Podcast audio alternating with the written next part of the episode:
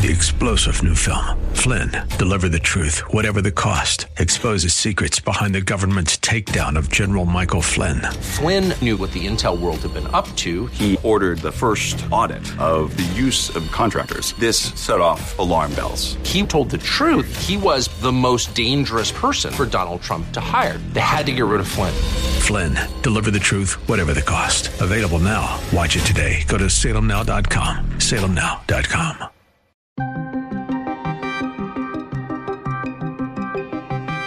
Vice President Kamala Harris comes under fire for omitting life when citing the Declaration of Independence. This is the most radical pro abortion administration in the history of the United States. Democrats are growing exasperated with President Joe Biden after additional classified documents were found. Every single lawmaker was asked about the Biden docs, and a number of Democrats provided scrutiny and criticism.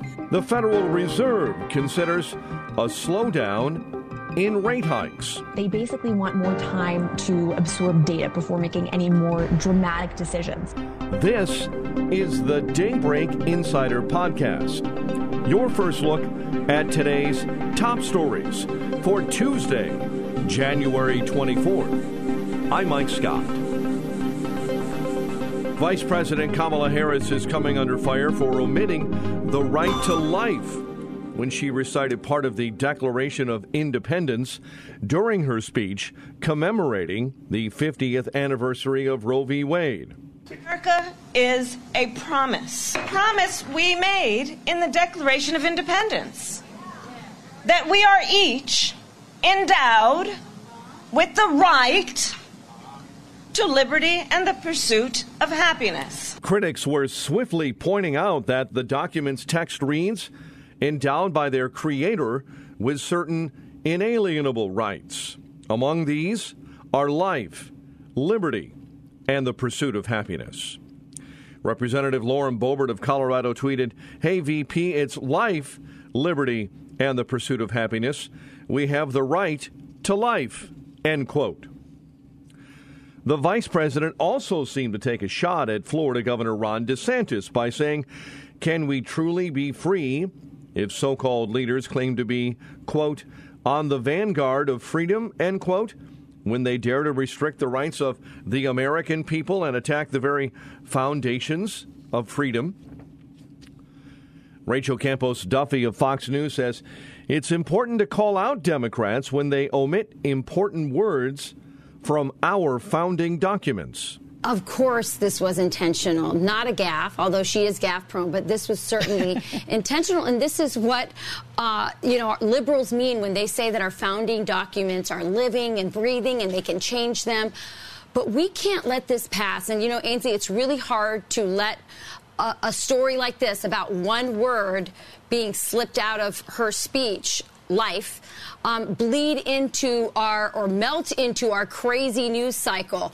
This is foundational to who we are as Americans, and we can't let liberals, Kamala, or anyone change that. Duffy explains why she believes that the omission was intentional. And the reason why we know this is intentional is this is the most radical pro abortion administration in the history of the United States. They even make Barack Obama's administration blush in terms of how radical they are in pursuing their anti life agenda. So, no, this was intentional. Um, at where she chose to do the speech was intentional. Uh, mm-hmm. They are pro abortion. By the way, remember when uh, Andrew Cuomo lit up the sky, um, you know, the, the, the, the, Empire State Building, um, when they had uh, third trimester, basically infanticide abortion uh, codified into their laws. This is who the Democrat Party is, and this was intentional. Duffy goes on to say that while the pro life movement has made great strides, the work is not over yet.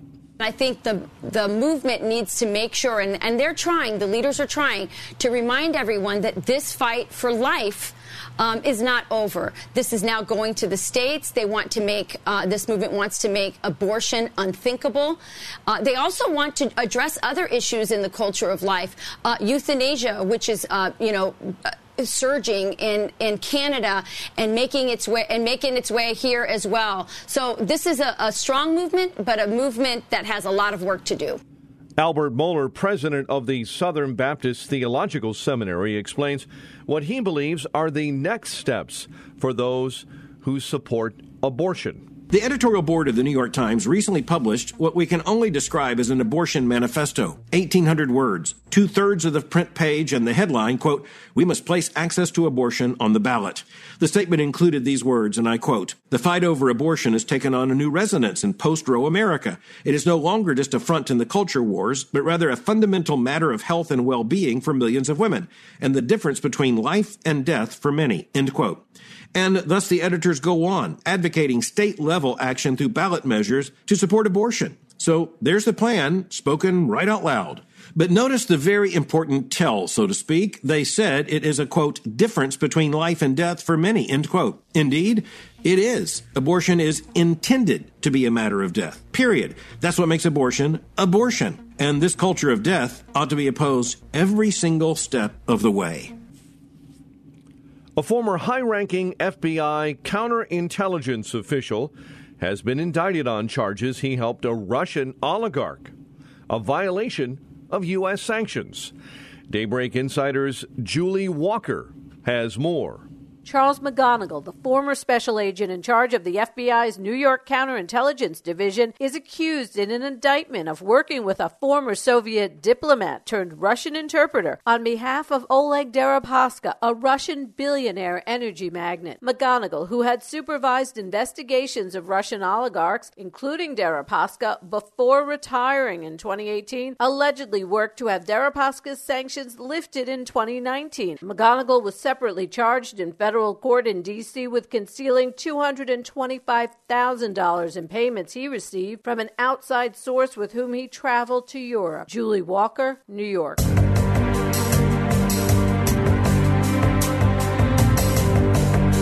A growing number of Democrats are voicing their frustrations with the growing Biden classified documents scandal. So far, the White House has declined to say if the DOJ will conduct a search of Joe Biden's Rehoboth, Delaware home for more classified documents. Representative Adam Schiff of California says that the intelligence community needs to assess the documents in Joe Biden's possession. It is a real problem that uh, these documents are somewhere they shouldn't be. We need the intelligence community to do an assessment, uh, just as I urged with the documents in Mar a Lago. While Biden was at his Rehoboth home, FBI agents searched his Wilmington home and found six more classified documents.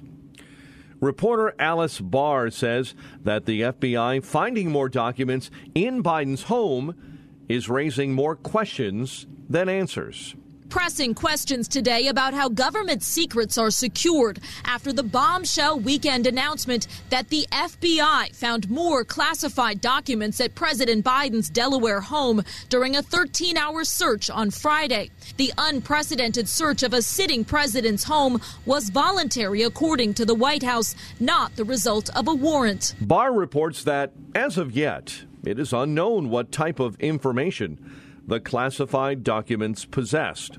President Biden's personal lawyer describing the latest discovery as, quote, six items consisting of documents with classification markings and surrounding materials. We don't know what those items are, nor how many documents the president's personal lawyers uncovered in four instances since November at his home and former private office. Lawmakers in both parties calling for accountability. Barr goes on to say that the White House says that they are unwilling to cooperate with what they feel are legitimate oversight requests from House Republicans. The classified material the FBI uncovered dates back to Mr. Biden's time as vice president and as senator. Current senators question how those sensitive papers made it out of secure areas. President Biden insisting he's cooperating fully with the investigation, saying last week there's nothing there and he has no regrets. The White House says it will cooperate with legitimate oversight requests after House Republicans asked for information and records regarding President Biden's handling of classified documents. Francesca Chambers is the White House correspondent for the Daily Mail and joined the Salem Radio Network saying she feels the Biden classified document scandal will be in the news for quite some time. You don't have to be a psychic cue to know that this is going to dominate the conversation. The Biden docs will again, and probably on Capitol Hill with senators uh, and lawmakers coming back from uh, recess as well. You saw even over the weekend that, that pretty much every every single lawmaker was asked about the Biden docs, and a number of Democrats provided scrutiny and criticism of Biden's handling of the situation. So that would be my expectation. Chambers also explains that while we aren't sure how many total documents have been found, House Republicans are seeking those answers. We're not sure of the exact number of documents that have been taken into custody by DOJ. So we'll start there. And then, in terms of what the searches look like with the Department of Justice, we're told that this was voluntary. The Department of Justice says that it was both planned, that it was consensual. The search of President Biden's residence in Wilmington. He was in his Rehoboth Beach residence over the weekend. Previously, his legal team had said that there were no documents at that second home, the Rehoboth Beach home. And of course, the third location I believe you're referring to is the Biden Penn Center, where the initial documents were found as well. And so the uh, House of Representatives, Republicans in the House Oversight Committee are also asking some of the questions that you're raising here, and they're trying to get answers from the White House. They've given several deadlines for those, the first of which is tomorrow. So at this point, we're waiting to see how the White House responds to that if they do provide documents or communications surrounding this. We just don't know yet. Attorney General Merrick Garland appointed an independent counsel in January to probe Biden's alleged mishandling of classified documents. A prior investigation at the Justice Department began in November when the first set of documents was discovered at the Penn Biden Center, which was not revealed until it was leaked to the press in January. The leadership of the Republican National Committee is at stake in a vote scheduled this Friday. Daybreak Insider's Rich Thomason has more on this developing story. The race for the Republican National Committee chairmanship will be decided by secret ballot as GOP officials from all 50 states gather in Southern California.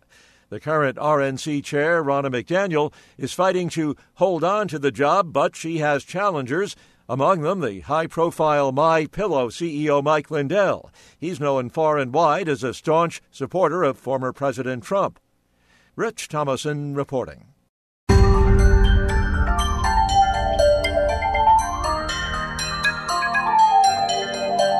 On Monday, Wall Street saw a bit of a rally due to investors seeing what they hope are signals from the Federal Reserve that rate hikes will begin to slow.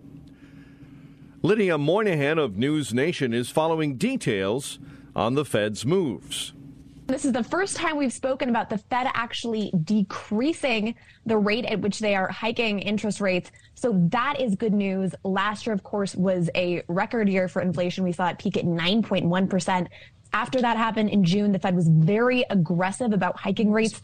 They hiked rates seven times. Uh, the last four times they hiked rates at 75 basis points, which are pretty historic. So now it seems like we're on a better path. Inflation has been steadily declining the last three months. We ended the year at 6.5% uh, inflation rate. So what the Federal Reserve now is messaging is that they basically want more time to absorb data before making any more dramatic decisions. So we'll find out what their final decision is on February 1st. But the market seemed to be reacting happily to this report in the journal that they could slow um, their, their rate of hikes. So who knows? But we'll, we'll, we'll hope for that good news. Meanwhile, there are some concerns on Wall Street regarding the strength of company profits due to a slowing economy and high expenses. As such, tech companies have been announcing layoffs and cutting expenses. Spotify said Monday it will cut 6% of its workforce, and shares rose 2.1%. Big tech stocks carry particular weight on Wall Street because they're some of the market's most valuable. An influential economic survey foresees even more job cuts. Daybreak insider Donna Warder takes a look at what the future may hold for the job market.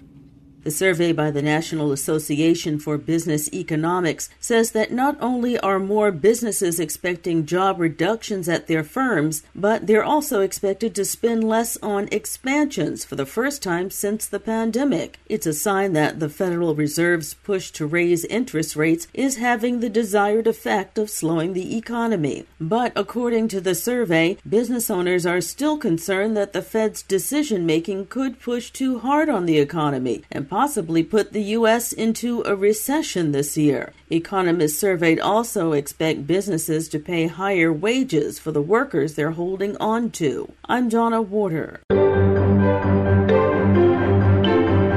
Political unrest in Peru is affecting a famed tourist destination.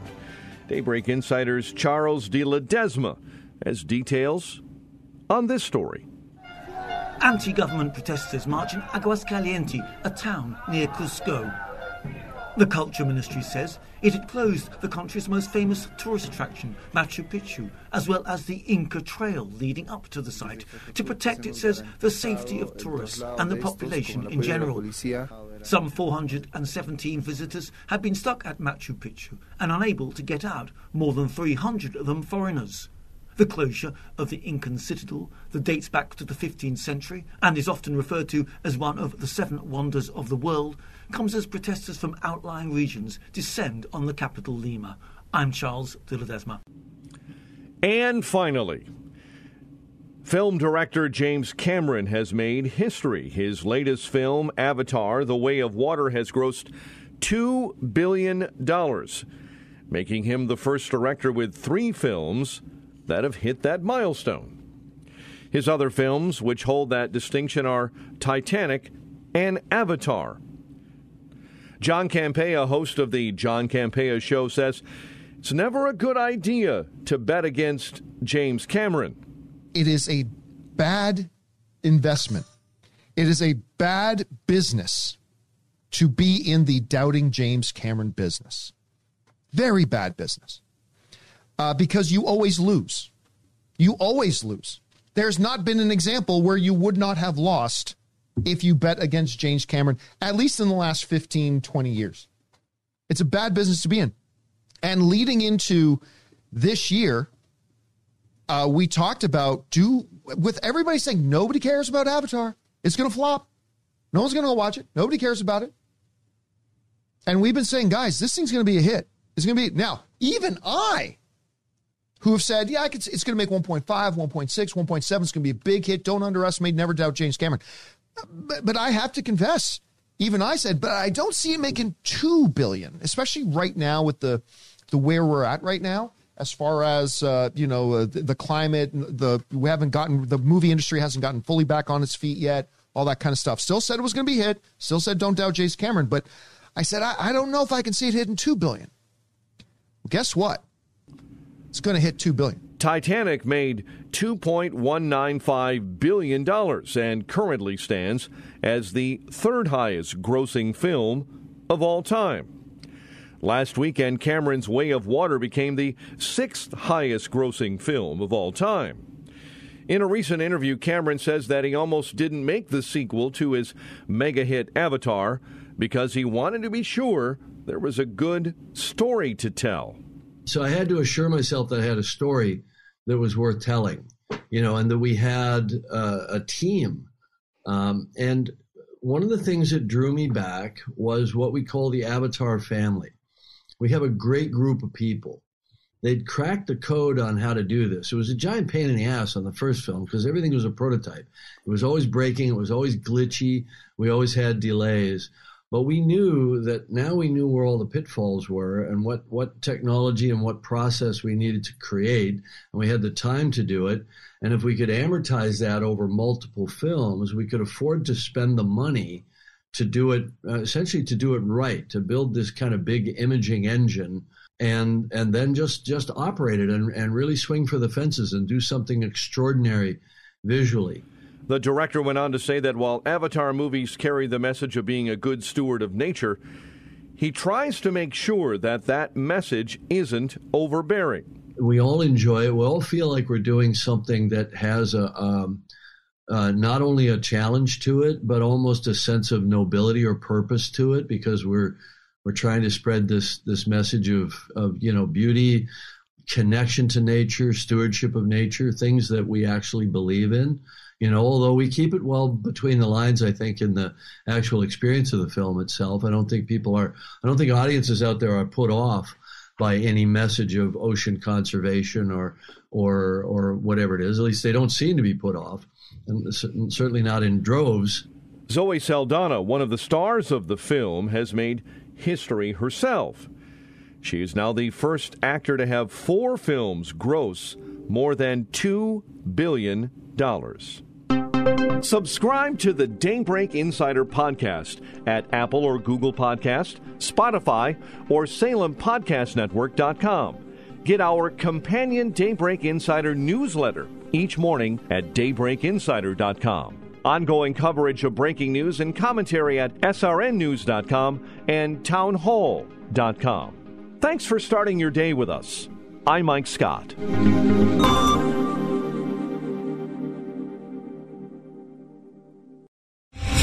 Star general Michael J. Flynn, head of the Pentagon Intelligence Agency, knew all the government's dirty secrets. He was one of the most respected generals in the military. Flynn knew what the intel world had been up to, he understood its funding. He ordered the first audit of the use of contractors. This set off alarm bells. The explosive new documentary, Flynn, Deliver the Truth, Whatever the Cost, uncovers the facts behind this scandal. Flynn told the truth. He was the most dangerous person for Donald Trump to hire. I find out the worst enemy that I'm going to face in my life is right here in America. They took my assessment and they wanted me to change it. And I was like, I'm not changing it. They had to get rid of Flynn with in depth interviews, archival footage, and never before seen personal records of the man behind the headlines. I just felt like I was drowning. Flynn, deliver the truth, whatever the cost. Available now. Watch it today. Go to salemnow.com. Salemnow.com.